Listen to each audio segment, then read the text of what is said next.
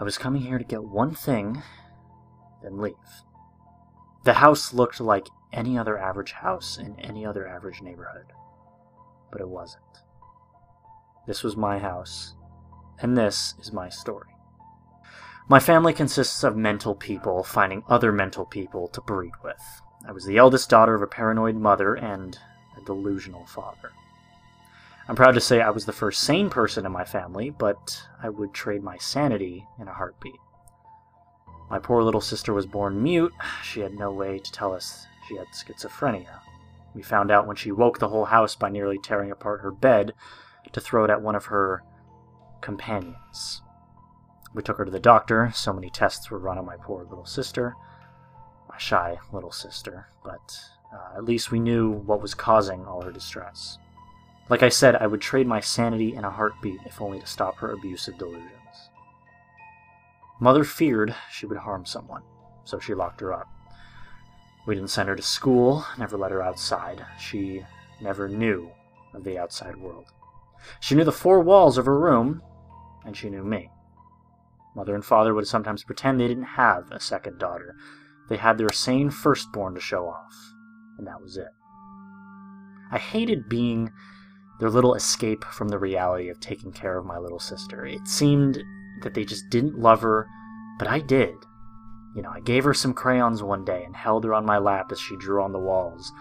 I ran a brush through her flaming red hair, often asking who she was drawing.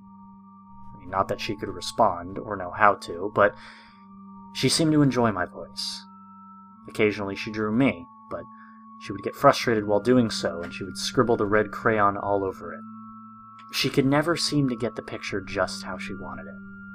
And when my parents gave me an old Mario game, I happily took it to show my little sister. You can play too, I told her, smiling. She shyly took the controller from me, but quickly warmed up to the basic movements.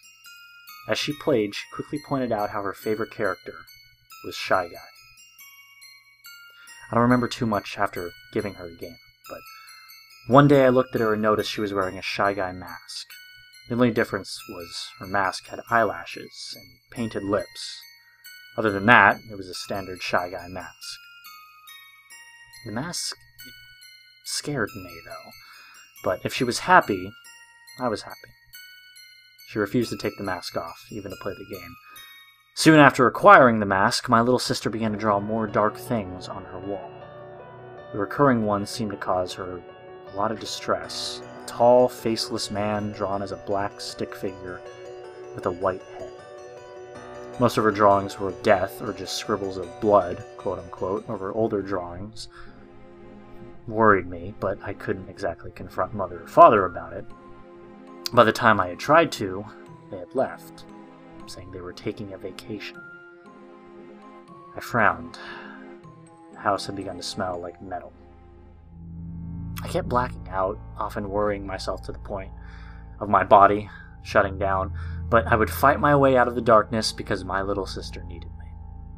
My little sister noticed my lack of energy. She would always hold my hand and look out the window. What is it? What do you want? I would ask, completely drained and tired. I wouldn't look at her, though, not while she had on that mask. Finally, after days of just watching her look between me and the window, I finally understood what she wanted, and I was going to give it to her. Taking her hand, I led her out of the room, which was basically her whole world. We walked carefully down the stairs. My little sister seemed to know where to go. She pulled me towards the back door. With trembling hands, I grabbed the blood-stained handle, not even noticing the corpse at my feet. The parent that had died trying to escape. Uh, mother I think it was, but uh, the corpse was too rotted to tell. I slid the back door open. My little sister looked up at me, and I looked down at her. Her masked lips tugged upwards in a smile as she disappeared. I stayed standing there for a few minutes. I blinked a few times, allowing the darkness in the edge of my vision to seep in. I grabbed the hand of my tall, faceless companion before I completely blacked out. Dear little sister, how have you been? It's been years since we talked. I traced the knob to my old room. The place still smelled like metal, but The smell was now welcoming. I pushed the crumbling door open, taking in all my old pictures. Silly how I thought someone else did this. I did this. I did all of this. I quickly pocketed the old Mario game and looked out my window. Tall, faceless companion was waiting by the back fence. I left my room. My little sister and my schizophrenia behind as I walked out.